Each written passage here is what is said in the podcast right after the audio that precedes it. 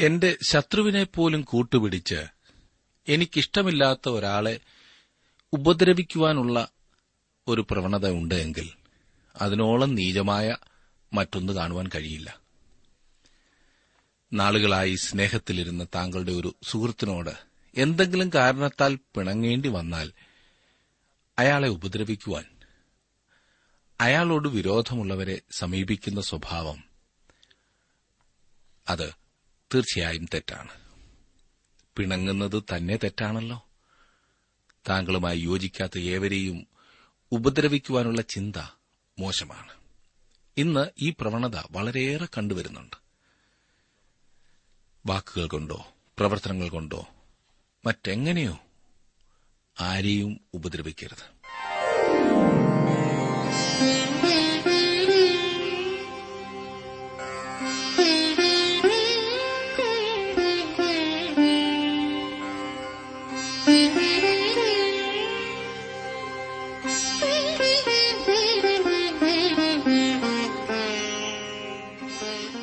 W ആറിന്റെ വേദപഠന class ആരംഭിക്കുകയാണ്. ജീവ സന്ദേശം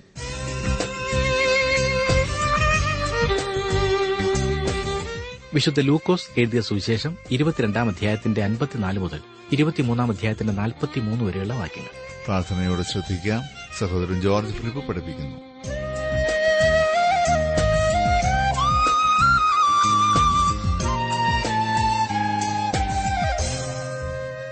ഇന്നത്തെ നമ്മുടെ പഠനത്തിൽ നമുക്ക് കർത്താവായ യേശു സഹിച്ച ഉപദ്രവങ്ങളെക്കുറിച്ച് കുറെ കൂടി വിശദമായി ചിന്തിക്കുവാൻ സാധിക്കും. ലൂക്കോസിന്റെ സുവിശേഷം ഇരുപത്തിരണ്ടാം അധ്യായമാണല്ലോ കഴിഞ്ഞ ദിവസം നാം പഠിച്ചുകൊണ്ടിരുന്നത്. ഇരുപത്തിരണ്ടാം അധ്യായത്തിൽ പത്രോസ് വാൾ ഉപയോഗിച്ച് മഹാപുരോഹിതന്റെ ദാസനെ വെട്ടുന്നതായി നാം കണ്ടു. അത് ചെയ്യരുത് എന്ന് കർത്താവ് അവനെ ശാസിക്കുന്നു. വാൾ ഉപയോഗിക്കുവാനുള്ള സമയം അല്ലിത്. തുടർന്ന് യേശുവിനെ മഹാപുരോഹിതന്റെ അരമനയിലേക്ക് കൊണ്ടുപോയതായി ഇരുപത്തിരണ്ടാം അധ്യായത്തിന്റെ അൻപത്തിനാലാം വാക്യത്തിൽ നാം കാണുന്നു. അവർ അവനെ പിടിച്ച് മഹാപുരോഹിതന്റെ വീട്ടിൽ കൊണ്ടുപോയി. പത്രോസും അകലം വിട്ട് പിൻചെന്നു. കർത്താവിനെ അകലം വിട്ട് അനുഗമിക്കുന്നത് അപകടകരമായ കാര്യമാണ്. അതത്രേ പത്രോസ് ചെയ്തത്. യേശുവിനെ അറസ്റ്റ് ചെയ്ത് മഹാപുരോഹിതനും റോമിനും സമ്മതനായ കയ്യഭാവിന് മുൻപാകെ കൊണ്ടുവന്നു. അദ്ദേഹത്തിന്റെ അമാവിയപ്പനായ ഹന്നാവായിരുന്നു വാസ്തവത്തിൽ മോശയുടെ ന്യായപ്രമാണപ്രകാരം മഹാപുരോഹിതൻ. യേശുവിനെ ആദ്യം ഹന്നാവിന്റെ മുൻപാകെ കൊണ്ടുവന്നു എന്ന് യോഹന്നാൻ രേഖപ്പെടുത്തിയിരിക്കുന്നു. യേശുവിനെ കൊല്ലുവാനുള്ള ഗൂഢാലോചനയുടെ പിന്നിൽ ഹന്നാവായിരുന്നു ഉണ്ടായിരുന്നത്. അത് സന്നിധി സംഘത്തിന്റെ ഒരു മീറ്റിംഗ് ആയിരുന്നു. പത്രോസ് കർത്താവിനെ അകലം വിട്ട് അനുഗമിക്കുകയും പിന്നീട് തെറ്റായ ആളുകളുടെ കൂട്ടത്തിൽ ഇരിക്കുകയും ചെയ്തതിനാൽ തന്റെ ഏറ്റവും ലജ്ജാവരമായ പതനത്തിലേക്ക് നീങ്ങിക്കൊണ്ടിരിക്കുകയായിരുന്നു. അവൻ കർത്താവിനെ തള്ളിപ്പറയുന്നതായി അൻപത്തിയഞ്ച് മുതൽ അൻപത്തിയേഴ് വരെയുള്ള വാക്യങ്ങളിൽ നാം കാണുന്നു. ഞാൻ ആ ഭാഗം ഒന്ന് വായിക്കട്ടെ. അവർ നടുമുറ്റത്തിന്റെ മധ്യേ തീ കത്തിച്ച് ഒന്നിച്ചിരുന്നപ്പോൾ പത്രോസും അവരുടെ ഇടയിലിരുന്നു. അവൻ തീവെട്ടത്തിനടുക്കെ ഇരിക്കുന്നത് ഒരു ബാല്യക്കാരത്തി കണ്ട് അവനെ ഉറ്റുനോക്കി. ഇവനും അവനോടുകൂടെ ആയിരുന്നു എന്ന് പറഞ്ഞു. അവനോ സ്ത്രീയെ ഞാൻ അവനെ അറിയുന്നില്ല എന്ന് തള്ളിപ്പറഞ്ഞു. യേശുവിന്റെ വിചാരണ എന്ന പ്രഹസനം അത് നടന്നുകൊണ്ടിരിക്കുമ്പോൾ ശിമോൻ പത്രോസ് വലിയ പരീക്ഷണ ഘട്ടത്തിലായിരുന്നു. ഒരു ചെറിയ പെണ്ണിന്റെ ചോദ്യത്തിന്റെ മുൻപിൽ അവൻ തന്റെ കർത്താവിനെ തള്ളിപ്പറഞ്ഞു. ഈ സമയത്ത് താൻ യേശുവിന്റെ ഒരു ശിഷ്യനാകുന്നു എന്ന് പറയുവാൻ പത്രോസിന് ലജ്ജയായിരുന്നു. നാം ഇതുപോലെയുള്ള സ്ഥാനത്ത് എപ്പോഴെങ്കിലും ചെന്നെത്തിയിട്ടുണ്ടോ? പത്രോസിന്റെ ഭീരുത്വത്തെയും ബലഹീനതയെയും ക്ഷമിച്ച ദൈവം നമ്മോടും ക്ഷമിക്കട്ടെ. വാക്യങ്ങളിൽ വേറൊരു സംഭവം നാം കാണുന്നു. വേറൊരു കൂട്ടം ആളുകളുടെ ഇടയിൽ ചെന്ന് സ്ഥാനം പിടിക്കാമെന്ന് വിചാരിച്ചപ്പോൾ വേറൊരാൾ അവനെ യേശുവിന്റെ ശിഷ്യനായി ചൂണ്ടിക്കാണിച്ചു. വീണ്ടും ശിമോൻ പത്രോസ് അത് നിഷേധിച്ചുകൊണ്ട് മറ്റൊരു സ്ഥലത്തേക്ക് മാറിപ്പോയി. ഇപ്രകാരം അവൻ മാറി മാറിപ്പോവുകയാണ് ഈ പ്രാവശ്യം കൂടുതൽ സംസാരിക്കുവാനുള്ള അവന്റെ താൽപര്യമാണ് അവനെ കുഴപ്പത്തിൽ എത്തിച്ചത്. അവന്റെ സംസാരം അവനെ ഒരു ഗലീലക്കാരനായി തിരിച്ചറിയുവാൻ കാരണമായി. മനുഷ്യ നീ പറയുന്നത് എനിക്ക് തിരിയുന്നില്ല എന്ന് പത്രോസ് പറഞ്ഞു. അവൻ സംസാരിക്കുമ്പോൾ തന്നെ പെട്ടെന്ന് കോഴി കൂകുകയും സുഹൃത്തെ പത്രോസിനെ ഈ വിധത്തിൽ വിട്ടിരുന്നെങ്കിൽ അത് അവന്റെ അന്ത്യമാകുമായിരുന്നു. അവനും ഇസ്കരിയൊത്ത യൂതായെപ്പോലെ ജീവിതം അവസാനിപ്പിക്കുമായിരുന്നു. എന്നാൽ എന്താണ് സംഭവിച്ചതെന്ന് ശ്രദ്ധിക്കുക. അപ്പോൾ കർത്താവ് തിരിഞ്ഞ് പത്രോസിന് ഒന്ന് നോക്കി. ഇന്ന് കോഴി കൂകും മുമ്പേ നീ മൂന്ന് വട്ടം എന്നെ തള്ളിപ്പറയുമെന്ന് കർത്താവ് തന്നോട് പറഞ്ഞ വാക്ക് പത്രോസ് ഓർത്തു. പുറത്തിറങ്ങി അതി ദുഃഖത്തോടെ കരഞ്ഞു. ശിമോൻ പത്രോസ് യേശുവിനെ സ്നേഹിച്ചിരുന്നു. യേശുവിനോട് താൻ കൂറുള്ളവനായിരിക്കും എന്ന് പറഞ്ഞതും പരമാർത്ഥതയോടെ തന്നെയായിരുന്നു. എന്നാൽ അവന് അവന്റെ ബലഹീനത ഗ്രഹിക്കുവാൻ കഴിഞ്ഞിരുന്നില്ല. ജഡത്തിൽ യാതൊരു നന്മയുമില്ല എന്ന അറിവിലേക്ക് അവൻ ഇതേവരെയും കടന്നു വന്നിരുന്നില്ല. പത്രോസ് കരഞ്ഞു. യഥാർത്ഥ അനുതാപത്തിന്റെ കണ്ണുനീരായിരുന്നു അത്. ഏതൊരു ദൈവപൈതലിനും കർത്താവിംഗിലേക്ക് മടങ്ങി വരാവുന്നതാണ്. നമ്മുടെ പാപങ്ങളെ ഏറ്റുപറയുന്നുവെങ്കിൽ അവൻ നമ്മോട് പാപങ്ങളെ ക്ഷമിച്ച് സകല അനീതിയും പോക്കി നമ്മെ ശുദ്ധീകരിപ്പാൻ തക്കവണ്ണം വിശ്വസ്തനും നീതിമാനുമാകുന്നു. ശിമോൻ പത്രോസ് യൂതായെപ്പോലെ ചീത്തയായിരുന്നു. അവൻ യേശുവിനെ വിറ്റില്ല എന്നാൽ അവൻ അവനെ തള്ളിപ്പറഞ്ഞു. നീചമായ തള്ളിപ്പറച്ചിൽ. യൂതായും പത്രോസും തമ്മിലുള്ള വ്യത്യാസം പത്രോസ് അനുദപിച്ചു എന്നതാണ്. പത്രോസിന്റെ വിശ്വാസം പോയി പോകാതിരിക്കേണ്ടതിന് നമ്മുടെ കർത്താവ് അവനുവേണ്ടി പ്രാർത്ഥിച്ചു എന്ന് നാം വായിക്കുന്നു. അറുപത്തിമൂന്ന് മുതൽ അറുപത്തി അഞ്ച് വരെയുള്ള വാക്യങ്ങളിലേക്ക് നാം വരുമ്പോൾ മഹാപുരോഹിതന്മാരും ജനത്തിന്റെ മൂപ്പന്മാരും യേശുവിനെ ഹന്നാവിന്റെ വീട്ടിൽ കൊണ്ടുപോയി. കുറ്റം കൂടാതെ ക്രിസ്തുവിനെ തടവിൽ സൂക്ഷിക്കുന്നത് നിയമവിരുദ്ധമായിരുന്നു. എന്നാൽ സന്നിധി സംഘത്തിൽ വെച്ച് അവനെതിരായി ഒരു കുറ്റം കെട്ടിച്ചമയ്ക്കുന്നതുവരെയും അവർ അവനെ പിടിച്ചുവെക്കണം അതാണ് അവർ ചെയ്തത്. ശരിയായ പ്ലാൻ ഇല്ലാതെ തന്നെ അവർ അവനെ പിടിച്ചു എന്ന കാര്യം ശ്രദ്ധിക്കുക. എന്നാൽ ഇത്രയും പെട്ടെന്ന് അവനെ പിടിക്കണമെന്ന ഉദ്ദേശം അവർക്കില്ലായിരുന്നു. അതാണ് രസകരമായ വസ്തുത. ഒരുപക്ഷെ യൂത അവരുടെ അടുക്കൽ ചെന്ന് നിങ്ങൾക്ക് അവനെ പിടിക്കാനുള്ള നല്ല സന്ദർഭമാണ് ഇതെന്ന് പറഞ്ഞിരിക്കാം.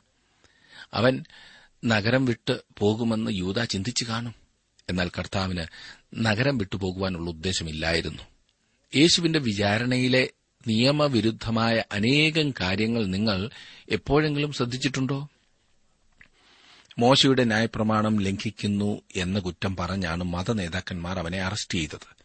എന്നാൽ രാത്രിയിൽ അവനെ വിചാരണ ചെയ്യുകയും യേശുവിനെ വിചാരണ ചെയ്ത അതേ ദിവസം തന്നെ ഒരു വിധി കൽപ്പിക്കുകയും ചെയ്തതുമൂലം അവർ തന്നെ ന്യായപ്രമാണം ലംഘിക്കുകയാണ് ചെയ്തത്. അതുമാത്രമല്ല മഹാപുരോഹിതൻ തന്റെ വസ്ത്രം കീറുകയും ചെയ്തു. അത് ന്യായപ്രമാണത്തിൽ പ്രത്യേകം വിലക്കിയിട്ടുള്ള സംഗതിയായിരുന്നു. തങ്ങൾ യേശുവിന് വിരോധമായ ഒരു കുറ്റം കണ്ടുപിടിക്കുന്നതുവരെ മതനേതാക്കന്മാർ അവനെ പടയാളികളുടെ കയ്യിൽ ഏൽപ്പിച്ചു കൊടുത്തു. ഒരു തടവ് പുള്ളിക്കെതിരായി മരണശിക്ഷ വിധിക്കപ്പെടുവാൻ പോകുന്ന പക്ഷം പടയാളികൾ അയാളെ കൊണ്ട് കുരങ്ങ് കളിപ്പിക്കുകയായിരുന്നു പതിവ്. അവർ വീണ്ടും വീണ്ടും യേശുവിന്റെ മുഖത്ത് ഇടിച്ചിരസിച്ചു. അവനെ ആർക്കും തിരിച്ചറിയുവാൻ കഴിയാത്ത വിധം പടയാളികൾ യേശുവിനെ ഉപദ്രവിച്ചു. അവന്റെ മുഖത്തിന്റെ രൂപം തന്നെ നഷ്ടമായിപ്പോയി. അവന്റെ രൂപം കണ്ടാൽ ആളല്ല എന്നും അവന്റെ ആകൃതി കണ്ടാൽ മനുഷ്യനല്ല എന്നും തോന്നുമാറ് വിരൂപമായിരിക്കൊണ്ട്. യശാപ്രവചനം അൻപത്തിരണ്ടാം അധ്യായത്തിൽ നാം അത് വായിക്കുന്നു. പടയാളികളുടെ പീഡനത്തിന് ശേഷം യേശുവിന്റെ ഭീകര രൂപമേ കാണുവാൻ കഴിയുമായിരുന്നുള്ളൂ. അതുകൊണ്ടാണ് യേശുവിന് തന്റെ ക്രൂശ് ചുമക്കുവാൻ കഴിയാതെ പോയത്. ഇടിച്ചിടിച്ചിടിച്ച് അവനെ വളരെയധികം ക്ഷീണിതനാക്കി. അറുപത്തിയാറ് മുതൽ അറുപത്തിയൊൻപത് വരെയുള്ള വാക്യങ്ങളിൽ ന്യായാധിപ സംഘം യേശുവിനോട് രണ്ട് ചോദ്യങ്ങൾ ചോദിച്ചതായി പറയുന്നു. ഒന്നാമത്തെ ചോദ്യം നീ ക്രിസ്തുവാണോ എന്നതായിരുന്നു. അതെ എന്ന് കർത്താവ് ഉത്തരം നൽകി. അവനെതിരെ രാജ്യദ്രോഹ കുറ്റം ചുമത്താമായിരുന്നു. ആ ഉത്തരത്തിന്. കാരണം ആരെങ്കിലും മഷിഹ എന്ന് അവകാശപ്പെട്ടാൽ അവനെ അപകടകാരിയായി റോം കണക്കാക്കിയിരുന്നു. നൂറ്റിപ്പത്താം സങ്കീർത്തനത്തിൽ പിതാവ് പുത്രനോട് ഞാൻ നിന്റെ ശത്രുക്കളെ നിന്റെ പാദപീഠമാക്കുവോളം നീ എന്റെ വലത്തുഭാഗത്തിരിക്ക എന്ന് പറയുന്നു. അവൻ രാജാതി രാജാവും കർത്താതി എന്നാൽ നീ ദൈവപുത്രൻ തന്നെയോ എന്നെല്ലാവരും ചോദിച്ചതിന് നിങ്ങൾ പറയുന്നത് ശരി ഞാനാകുന്നു എന്നവൻ പറഞ്ഞു. ഇതാണ് അവർ ഉന്നയിച്ച രണ്ടാമത്തെ കുറ്റം. അപ്പോൾ അവർ ഇനി സാക്ഷ്യം കൊണ്ട് നമുക്കെന്ത് ആവശ്യം? നാം തന്നെ അവന്റെ വാമൊഴി കേട്ടുവല്ലോ എന്ന് പറഞ്ഞു. എഴുപത്തിയൊന്നാം വാക്യമാണ് ഞാൻ വായിച്ചത്. അവനെ ക്രൂശിക്കുവാൻ അവർ യോജിപ്പിലെത്തിച്ചേർന്ന അടിസ്ഥാനം ഇതാണ്. അവർ റോമൻ കോടതി മുമ്പാകെ ഉന്നയിച്ച കുറ്റം ഇതല്ല എന്ന കാര്യം ശ്രദ്ധിക്കുക. അവൻ യഹൂദ കോടതിയിൽ നിന്ന് റോമൻ കോടതിയിലേക്ക് മാറിയപ്പോൾ കുറ്റവും വ്യത്യാസപ്പെടുത്തുകയാണ് ചെയ്തത്. ഇരുപത്തിമൂന്നാം അധ്യായത്തിലേക്ക് വരുമ്പോൾ നാം കൂടുതൽ വിശദീകരണം ഈ കാര്യത്തിൽ കാണുന്നുണ്ട്. മറ്റ് സുവിശേഷങ്ങളിലെ പോലെ ഒരു വിശദീകരണമാണ് ലൂക്കോസ് യേശു പീലാത്തോസിന് മുൻപാകെ നിൽക്കുന്നതിനെക്കുറിച്ചും അവന്റെ ക്രൂശീകരണം ശവസംസ്കാരം എന്നിവയെക്കുറിച്ചും നൽകിയിരിക്കുന്നത്. ഞാൻ ആദ്യത്തെ രണ്ട് വാക്യങ്ങളൊന്ന് വായിക്കട്ടെ. അനന്തരം അവരെല്ലാവരും കൂട്ടമേ എഴുന്നേറ്റു. അവനെ പീലാത്തോസിന്റെ അടുക്കൽ കൊണ്ടുപോയി. ഇവൻ ഞങ്ങളുടെ ജാതിയെ മറിച്ചു കളയുകയും താൻ ക്രിസ്തു എന്ന രാജാവാകുന്നു എന്ന് പറഞ്ഞുകൊണ്ട് കൈസർക്ക് കരം കൊടുക്കുന്നത് വിരോധിക്കുകയും ചെയ്യുന്നതായി ഞങ്ങൾ കണ്ടു എന്ന് കുറ്റം ചുമത്തി തുടങ്ങി. പലസ്തീൻ നാട്ടിലെ റോമൻ ഗവർണറായിരുന്ന പീലാത്തോസ് പെസഹ പെരുന്നാളിന്റെ കാലത്ത് പെരുന്നാൾ ആഘോഷിക്കുന്നതിനായി വരുന്ന ജനസമൂഹത്തെ നിരീക്ഷിക്കുവാൻ ക്രമസമാധാന നില ശ്രദ്ധിക്കുവാനായി യെരുശലേമിൽ വന്നിരുന്നു. മോശയുടെ ന്യായപ്രമാണം അത് അത് ലംഘിക്കുന്നത് ഒരു റോമാക്കാരന് യാതൊരു പ്രാധാന്യവും ഇല്ലാത്ത കാര്യമായിരുന്നതുകൊണ്ട് അവർ യേശുവിനെതിരായി രാജ്യദ്രോഹ കുറ്റം ചുമത്തുന്നു. നോക്കണേ വിചിത്രമായിരിക്കുന്നില്ലേ? മൂന്നാം വാക്യത്തിൽ പീലാത്തോസ് അവനോട് നീ യഹൂദന്മാരുടെ രാജാവോ? എന്ന് ചോദിച്ചതിന് ഞാനാകുന്നു എന്ന് അവനോട് ഉത്തരം പറഞ്ഞു. ആ രംഗം ഒന്ന് ചിന്തയിൽ നിങ്ങളുടെ ഭാവനയിൽ കാണുക. ഇവിടെ ഇതാ ഒരു തച്ചൻ സാധാരണക്കാരന്റെ വേഷത്തിൽ പീലാത്തോസിന്റെ മുൻപിൽ നിൽക്കുന്നു. യഹൂദ മത നേതാക്കന്മാർ അവനെ അറസ്റ്റ് ചെയ്തു. പീലാത്തോസ് അവനോട് ഒരു ചോദ്യം ചോദിക്കുന്നു. വാസ്തവത്തിൽ ബുദ്ധികെട്ട ചോദ്യമാണ്. നീ യഹൂദന്മാരുടെ രാജാവാണോ?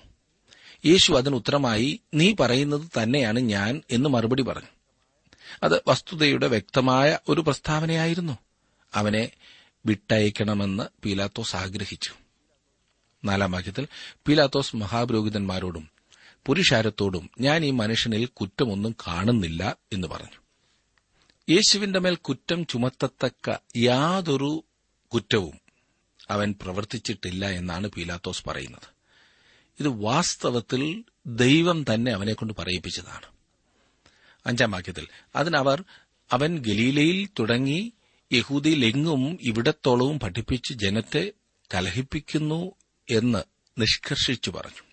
ഇപ്പോൾ യേശു ഒരു വിപ്ലവത്തിന് നേതൃത്വം കൊടുത്തതായി മതനേതാക്കന്മാർ ആരോപിക്കുന്നു. വ്യവസ്ഥാപിത അധികാരങ്ങളോട് എതിർക്കുന്നവനാണെന്നാണ് അവർ പറയുന്നത്. യേശുവിനെ ഹേരോദാവിന്റെ അടുക്കൽ കൊണ്ടുവരികയും ബർബാസിനെ വിട്ടയക്കുകയും ചെയ്യുന്നതായി തുടർന്ന് നാം കാണുന്നു. ആറും ഏഴും വാക്യങ്ങൾ. ഇത് കേട്ടിട്ട് ഈ മനുഷ്യൻ ഗലീലക്കാരനോ എന്ന് പിലാത്തോസ് ചോദിച്ചു. ഹീറോദാവിന്റെ അധികാരത്തിൽ ഉൾപ്പെട്ടവൻ എന്നറിഞ്ഞിട്ട് അന്ന് എരുസലേമിൽ വന്നു പാർക്കുന്ന ഹേരോദാവിന്റെ അടുക്കൽ അവനെ അയച്ചു. ഗലീല പ്രദേശം ഹേറോദാവിന്റെ അധികാര പരിധിയിൽപ്പെട്ടതായിരുന്നതിനാലും ഹേരോദാവും ആ സമയം എരുസലേമിൽ ഉണ്ടായിരുന്നതുകൊണ്ടും പീലാത്തോസ് യേശുവിനെ അയാളുടെ അടുത്തേക്ക് അയച്ചു. യാദർച്ഛികമായിട്ടാണ് ഹേരോദാവ് എരുസലേമിൽ വന്നിരുന്നത് എന്ന് ഞാൻ കരുതുന്നില്ല. എട്ടാം വാക്യത്തിൽ നാം കാണുന്നു ഹേരോദാവ് യേശുവിനെ കണ്ടിട്ട് അത്യന്തം സന്തോഷിച്ചു. അവനെക്കുറിച്ച് കേട്ടിരുന്നതുകൊണ്ട് അവനെ കാണുവാൻ വളരെ കാലമായി ഇച്ഛിച്ചു. അവൻ വല്ല അടയാളവും ചെയ്യുന്നത് കാണാം എന്ന് ആശിച്ചിരുന്നു. കൊള്ളാമല്ലേ? ഇതിന് തൊട്ടു മുൻപ് ഹേരോദാവിന് നൽകുവാൻ ഒരു ദൂത് പരീശന്മാർക്ക് നൽകിയിരുന്നു. ഇതായിരുന്നു ആ ദൂത്. നിങ്ങൾ പോയി ആ കുറുക്കനോട് ഞാൻ ഇന്നും നാളെയും ഭൂതങ്ങളെ പുറത്താക്കുകയും രോഗശാന്തി വരുത്തുകയും മൂന്നാം നാളിൽ സമാപിക്കുകയും ചെയ്യുമെന്ന് കർത്താവ് പറഞ്ഞു. പതിമൂന്നാം അധ്യായത്തിന്റെ അതെ ലൂക്കോസിന്റെ സുവിശേഷം പതിമൂന്നാം അധ്യായത്തിന്റെ മുപ്പത്തിരണ്ടാം വാക്യം. യേശുവിനെക്കുറിച്ചുള്ള ആകാംക്ഷ ഹേറോദാവിന് വർദ്ധിക്കുകയും അവനെ കാണുവാനുള്ള താൽപര്യമുണ്ടാകുകയും ചെയ്തു. ഒൻപതാം വാക്യം നോക്കിക്കേ. ഏറിയൊന്ന് ചോദിച്ചിട്ടും അവൻ അവനോട് ഉത്തരമൊന്നും പറഞ്ഞില്ല. ഹേരോദാവിനോട് പറയുവാൻ ഒരു വാക്കുപോലും നമ്മുടെ കർത്താവിനില്ലായിരുന്നു. അവൻ ഹേരോദാവ് ഒരു കുറുക്കനാണ്. അവൻ മടങ്ങിവരാൻ കഴിയാത്ത അവസ്ഥയിൽ നിത്യനാശത്തിന്റെ വഴിയിൽ പോയി കഴിഞ്ഞിരിക്കുന്നു. കുപ്രസിദ്ധമായ ഹേറോദ് കുടുംബത്തിലെ ഒരംഗം ആണവൻ. അവനോട് സംസാരിക്കുന്നതിന് യാതൊരു യത്നവും നമ്മുടെ കർത്താവ് ചെയ്തില്ല. ഒരു പരിശ്രമവും നടത്തിയില്ല. പത്ത് മുതൽ പന്ത്രണ്ട് വരെയുള്ള വാക്യങ്ങളിലേക്ക് നാം വരുമ്പോൾ അവിടെ കാണുന്നത് മഹാപുരോഹിതന്മാരും ശാസ്ത്രിമാരും കഠിനമായി അവനെ കുറ്റം ചുമത്തിക്കൊണ്ടു നിന്നു. ഹേരോദാവ് തന്റെ പടയാളികളുമായി അവനെ പരിഹസിച്ചു നിസാരനാക്കി ശുഭ്രവസ്ത്രം ധരിപ്പിച്ചു. പീലാത്തോസിന്റെ അടുക്കൽ മടക്കി അയച്ചു. അന്ന് ഹേരോദാവും പീലാത്തോസും തമ്മിൽ സ്നേഹിതന്മാരായി തീർന്നു. മുമ്പേ അവർ തമ്മിൽ വൈര്യമായിരുന്നു. യേശു കുറ്റക്കാരനെന്ന് കണ്ടപ്പോൾ മതനേതാക്കന്മാർ സന്തോഷം കൊണ്ട് തുള്ളിച്ചാടുവാൻ തുടങ്ങി. തനിക്ക് യേശുവിന്റെ കാര്യത്തിൽ ഒരു തീരുമാനത്തിൽ എത്തിച്ചേരുവാൻ കഴിയുകയില്ല എന്ന് മനസ്സിലാക്കിയ ഹേരോദാവ് തന്റെ പടയാളികളുമായി അവനെ പരിഹസിക്കുവാൻ തീരുമാനിച്ചു. അവർ അവനെ ധരിപ്പിച്ച രാജകീയ വസ്ത്രം അവൻ അവകാശപ്പെട്ട രാജ്യത്വത്തെ പരിഹസിക്കുന്നതിനായി ഹേരോദാവിന്റെ കീറിപ്പറിഞ്ഞതും ഉപേക്ഷിച്ചതുമായ വസ്ത്രമായിരുന്നു എന്നതിൽ സംശയമില്ല. അതിൽ കൂടുതൽ ഹേരോദാവിന് ഒന്നും ചെയ്യുവാൻ കഴിയാഞ്ഞതിനാൽ യേശുവിനെ പീലാത്തോസിന്റെ അടുക്കിലേക്ക് മടക്കി അയക്കുവാൻ അവൻ തീരുമാനിച്ചു. ഒരു ഐക്യപ്രസ്ഥാനത്തിന്റെ ആരംഭം ഇവിടെ കാണുന്നു. എക്യൂമെനിക്കൽ പ്രസ്ഥാനത്തിന്റെ ആരംഭം എന്ന് ഞാൻ പറയട്ടെ. യേശുവിന്റെ പ്രശ്നം ആരംഭിക്കുന്നതിന് മുൻപ് ഹേരോദാവും പീലാത്തോസും ശത്രുക്കളായിരുന്നു. ഇപ്പോൾ രണ്ടുപേരും യേശുവിന് എതിരായിരുന്നതിനാൽ അവർ ഒരുമിച്ച് ചേരുന്നു. ഇതാണ് ലോകത്തിന്റെ പ്രമാണം. ഇന്ന് നാം നമ്മുടെ ചുറ്റും ഇത് വളരെയധികം കാണുന്നുണ്ട്. ഇന്ന് ഒരുമിച്ച് നിൽക്കുന്നവർ കാര്യസാധ്യത്തിനായി നാളെ ഭിന്നിക്കുന്നു. ഇന്ന് ബദ്ധ ശത്രുക്കളായിരിക്കുന്നവർ കാര്യസാധ്യത്തിനായി നാളെ ഒരുമിച്ച് നീങ്ങുന്നു. എന്തൊരു വിരോധാഭാസമല്ലേ? പതിമൂന്ന് മുതൽ പതിനഞ്ച് വരെയുള്ള വാക്യങ്ങളിലേക്ക് വരുമ്പോൾ ഈ വിചാരണ തുടരുന്നതായി കാണുന്നു. യേശുവിനെ കുറ്റം വിധിക്കുവാൻ ഒന്നുമില്ല എന്ന് പീലാത്തോസ് മനസ്സിലാക്കി. ഹീറദാവ് അവനെ പരിഹസിക്കുകയും ഒരു അങ്കി ധരിപ്പിക്കുകയും പീലാത്തോസിന്റെ അടുത്തേക്ക് മടക്കി അയക്കുകയും മാത്രമാണ് ചെയ്തത്. പരിഗണിക്കപ്പെടുവാൻ മതിയായ ആരോപണങ്ങൾ ഉണ്ടായിരുന്നില്ല. പതിനാറാം വാക്യത്തിൽ അതുകൊണ്ട് ഞാൻ അവനെ അടുപ്പിച്ചു വിട്ടയക്കും എന്ന് പറഞ്ഞു. അത് തെറ്റായ കാര്യമാണ്. യേശു എന്തെങ്കിലും കുറ്റം ചെയ്തിട്ടുണ്ടെങ്കിൽ അവൻ ശിക്ഷിക്കപ്പെടേണ്ടതാണ്. അവൻ നിരപരാധിയാണെങ്കിൽ അവനെ വിട്ടയക്കേണ്ടതാണ്. അവനെ അടുപ്പിച്ച് ആരാണ്ടെ പ്രീതിപ്പെടുത്തുവാൻ കുറെ പീഡിപ്പിച്ച് വിട്ടയക്കുന്നത് അധാർമികമാണ് അന്യായമാണ്. പതിനേഴ് മുതൽ ഇരുപത്തിയാറ് വരെയുള്ള വാക്യങ്ങളിലേക്ക് വരുമ്പോൾ വിചാരണ പലവിധത്തിൽ മുന്നേറുന്നതായി കാണാം. യേശുവിനെക്കുറിച്ച് ഒരു തീരുമാനം എടുത്ത ശേഷം രക്ഷപ്പെടുവാനാണ് പീലാത്തോസ് ശ്രമിക്കുന്നത്. ഇന്ന് അനേകരും അങ്ങനെയാണ്. തീരുമാനമെടുക്കേണ്ട സാഹചര്യം വരുമ്പോൾ എങ്ങനെങ്കിലും അതിൽ നിന്ന് രക്ഷപ്പെടുവാനുള്ള തത്രപ്പാട്. കാരണം അതിന്റെ പരിണിത ഫലം തീരുമാനത്തിന്റെ ഉത്തരവാദിത്വം ഏൽക്കുവാൻ കഴിവില്ലാത്തതുകൊണ്ടാണ് അങ്ങനെ ഓടി ഒളിക്കുവാൻ ശ്രമിക്കുന്നത്. എന്നാൽ പീലാത്തോസിന് അത് കഴിയില്ല. വിചാരണയിൽ പീലാത്തോസിന്റെ പങ്ക് സൂക്ഷ്മമായി പരിശോധിച്ചാൽ യേശു ന്യായാധിപനും പീലാത്തോസ് വിചാരണ ചെയ്യപ്പെടുന്നവനുമായി കാണുവാൻ കഴിയും. യേശു രക്ഷപ്പെടുവാൻ ശ്രമിക്കുന്നില്ല. എന്നാൽ പീലാത്തോസിന്റെ ശ്രമം അതാണ്. ഈ മതഭരണാധികാരികളിൽ നിന്ന് എളുപ്പം രക്ഷപ്പെടാനുള്ള മാർഗമാണ് പീലാത്തോസ് അന്വേഷിച്ചത്. ബർബാസിനെ അതെ ഒരു വലിയ കുറ്റവാളിയായിരുന്ന ബർബാസിനെയോ യേശുവിനെയോ തിരഞ്ഞെടുക്കുന്നതിനുള്ള അവകാശം അവൻ അവർക്ക് നൽകി. പീലാത്തോസിനെ സംബന്ധിച്ചിടത്തോളം അവരുടെ തീരുമാനം സുവ്യക്തമായിരുന്നു. ശത്രുത കാരണം യേശു മരിക്കേണ്ട ആവശ്യമുണ്ടായിരുന്നു എന്നതാണ് അവരുടെ നിർബന്ധം. ഇത് പിലാത്തോസ് അറിഞ്ഞിരുന്നു. മതം തെറ്റിപ്പോയാൽ എത്രമാത്രം ആഴത്തിലേക്ക് അത് താണുപോകുമെന്ന് പീലാത്തോസിന് അറിയില്ലായിരുന്നു. ബർബാസിനെ വിട്ടുതരണമെന്ന് ആവശ്യപ്പെടുവാൻ മഹാപുരോഹിതന്മാരും മൂപ്പന്മാരും പുരുഷാരത്തെ പ്രേരിപ്പിച്ചു എന്ന് മത്തായുടെ സുവിശേഷത്തിൽ പറയുന്നുണ്ട്. ഒരു നല്ല മനുഷ്യനോട് തങ്ങളുടേതായ സൗകര്യത്തിൽ അതെ തങ്ങൾക്ക് ഭീഷണി ഉയർത്തുന്ന ഒരു മനുഷ്യനെ എങ്ങനെയെങ്കിലും ഒടുക്കിക്കളയുവാനുള്ള ഈ കപടഭക്തിക്കാരുടെ തന്ത്രം. പുരുഷാരം ബർബാസിനെ വിട്ടുതരണമെന്ന് ആവശ്യപ്പെട്ടപ്പോൾ പീലാത്തോസ് ഞെട്ടിപ്പോയി. വിചാരണയിലിരിക്കുന്ന ഒരു മനുഷ്യനെ എന്തു ചെയ്യണമെന്നാണ് അവർ ആഗ്രഹിക്കുന്നത് എന്ന് ഒരു ന്യായാധിപൻ പുരുഷാരത്തോട് ചോദിക്കുന്ന കാര്യം ഓർത്തു നോക്കുക യേശു നിരപരാധിയാണെന്ന് അവൻ തീരുമാനത്തിൽ എത്തിച്ചേർന്നെങ്കിലും യേശുവിനെ ക്രൂശിപ്പാൻ ഏൽപ്പിച്ചു കൊടുക്കുകയാണ് അവൻ ചെയ്തത്. എന്തൊരു റോമൻ നീതിയാണ് ഇവിടെ നടക്കുന്നത്. ഇന്ന് ഏതൊരു വ്യക്തിയും യേശുവിനെ സംബന്ധിച്ചൊരു തീരുമാനമെടുക്കേണ്ടതുപോലെ പീലാത്തോസിനും അവസരം അങ്ങനെയൊരു തീരുമാനമെടുക്കേണ്ട ഒരു സാഹചര്യമുണ്ടായി. അവനെ സംബന്ധിച്ച് താങ്കളുടെ തീരുമാനം എന്താണ് സുഹൃത്തെ? താങ്കൾക്ക് അവനെ ക്രൂശിക്കുകയോ താങ്കളുടെ ഹൃദയസിംഹാസനത്തിൽ രാജാവായി വാഴിക്കുകയോ ചെയ്യുവാനുള്ള അധികാരമുണ്ട്. ആ അധികാരം താങ്കളുടെ കൈവശമാണ്. താങ്കൾ എന്തു ചെയ്യും? ഇനിയും ഇരുപത്തിയേഴ് മുതൽ മുപ്പത് വരെയുള്ള വാക്യങ്ങളിൽ യേശു യെരുസലേമിന്റെ നാശത്തെക്കുറിച്ച് മുൻകൂട്ടി അറിയിക്കുകയും തന്റെ ശത്രുക്കൾക്ക് വേണ്ടി പ്രാർത്ഥിക്കുകയും ചെയ്യുന്നതായി കാണുന്നു. ക്രൂശിലേക്കുള്ള യാത്രയിൽ യേശു തന്നെക്കുറിച്ച് വിലപിക്കുന്ന സ്ത്രീകളോട് സംസാരിച്ചു. കുഞ്ഞുങ്ങളെ പ്രസവിക്കാതിരിക്കുന്നത് ഭാഗ്യകരമായി തീരുന്ന ഒരു കാലം വരുവാൻ പോകുന്നു എന്ന് അവൻ പറഞ്ഞു. അത് മഹാപീഠനത്തിന്റെ കാലമാണ്. നമ്മുടെ കർത്താവ് അതാണ് ഇവിടെ സൂചിപ്പിക്കുന്നത്. തന്നെ ചൊല്ലി എന്ന് പിന്നീട് അവൻ സ്ത്രീകളോട് പറയുന്നു. അവന് നമ്മുടെ സഹതാപമല്ല ആവശ്യമായിരിക്കുന്നത്. അവന് നമ്മുടെ വിശ്വാസമാണ് ആവശ്യം.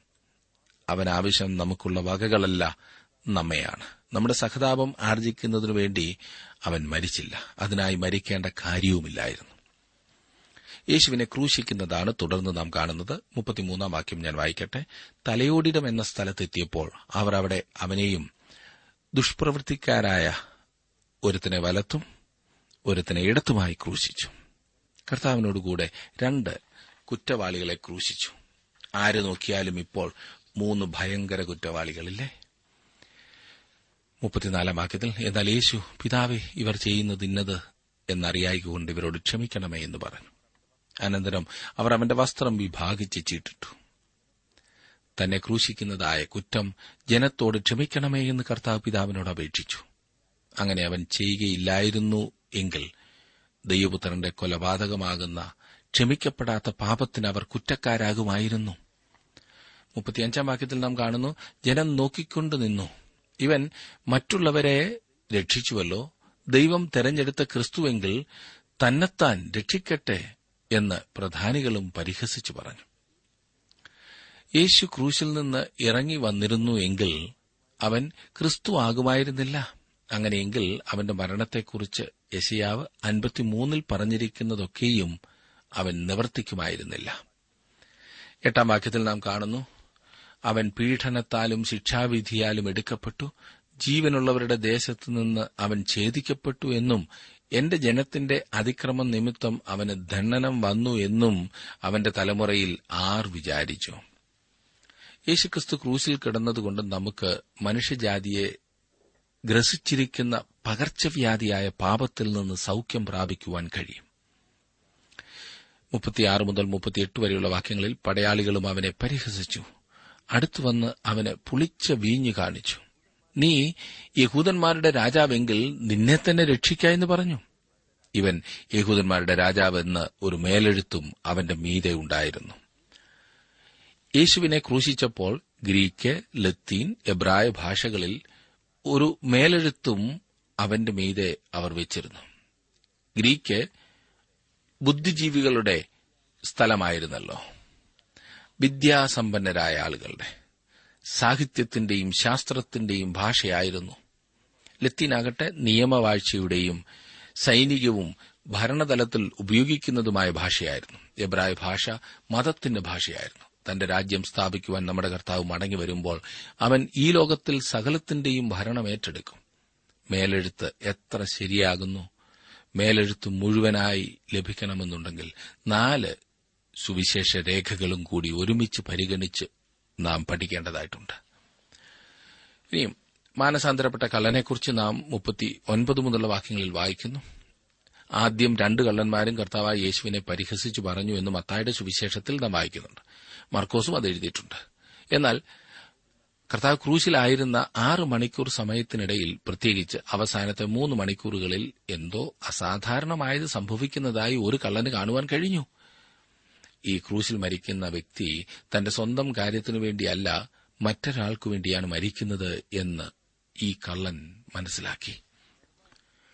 ബർബാസ് അവൻ ഈ ക്രൂശിന്മേൽ മരിക്കേണ്ടവനായിരുന്നു എന്ന് അവൻ അറിയാമായിരുന്നു. എങ്കിലും തനിക്ക് വേണ്ടിയാണ് അവൻ മരിക്കുന്നത് എന്ന് അവൻ മനസ്സിലാക്കിയതായി തോന്നുന്നു.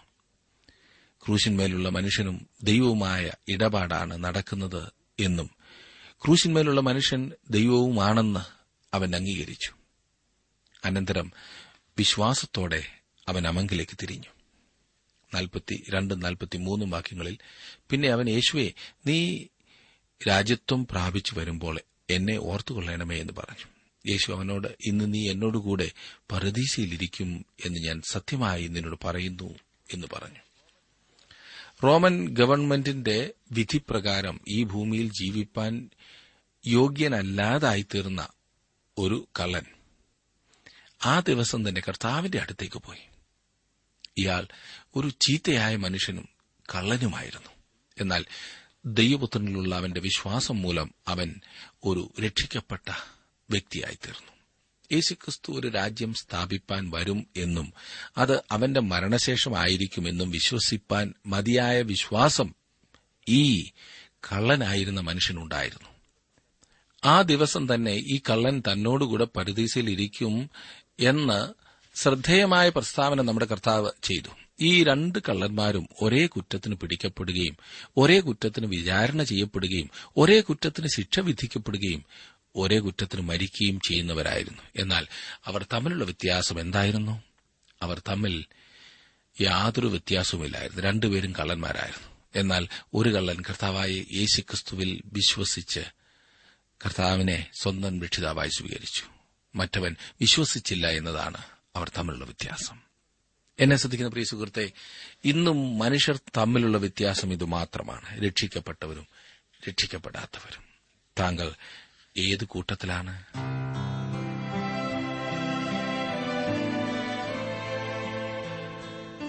ഇന്നത്തെ ജീവസന്ദേശ പഠന ക്ലാസ്സിലൂടെ ഞങ്ങളെ ശ്രദ്ധിച്ച എല്ലാ പ്രിയ ശ്രോതാക്കളോടുമുള്ള നന്ദിയെ അറിയിക്കട്ടെ. ദൈവവചനം കൃത്യമായി ക്രമമായി പഠിക്കുവാൻ ലഭിച്ചിരിക്കുന്ന ഈ അസുലഭ അവസരം പ്രയോജനപ്പെടുത്തുകയും സ്നേഹിതരെ അതിനായി ഉത്സാഹിപ്പിക്കുകയും ചെയ്യുക. അഭിപ്രായങ്ങളും നിർദ്ദേശങ്ങളും പ്രാർത്ഥനാ വിഷയങ്ങളും ഞങ്ങളെ അറിയിക്കുക. ഈ പുസ്തകത്തിന്റെ വിഷയവിഭജനം audio C S D card എന്നിവ ആവശ്യമെങ്കിൽ ഞങ്ങളുമായി ബന്ധപ്പെടുക. ഞങ്ങളുടെ വിലാസം ജീവസന്ദേശം പോസ്റ്റ് ബോക്സ് നമ്പർ മൂന്ന് തിരുവല്ല അഞ്ച് Keralam. Phone zero four six nine two seven zero zero two eight four. Mobile nine four four seven seven six seven three seven eight. ഞങ്ങളുടെ email address Malayalam T T B at radio eight eight two dot com. വെബ്സൈറ്റിലും ഞങ്ങളുടെ programme ലഭിക്കുന്നതാണ്. ഞങ്ങളുടെ website W W W dot radio eight eight two dot com യേശുവേ.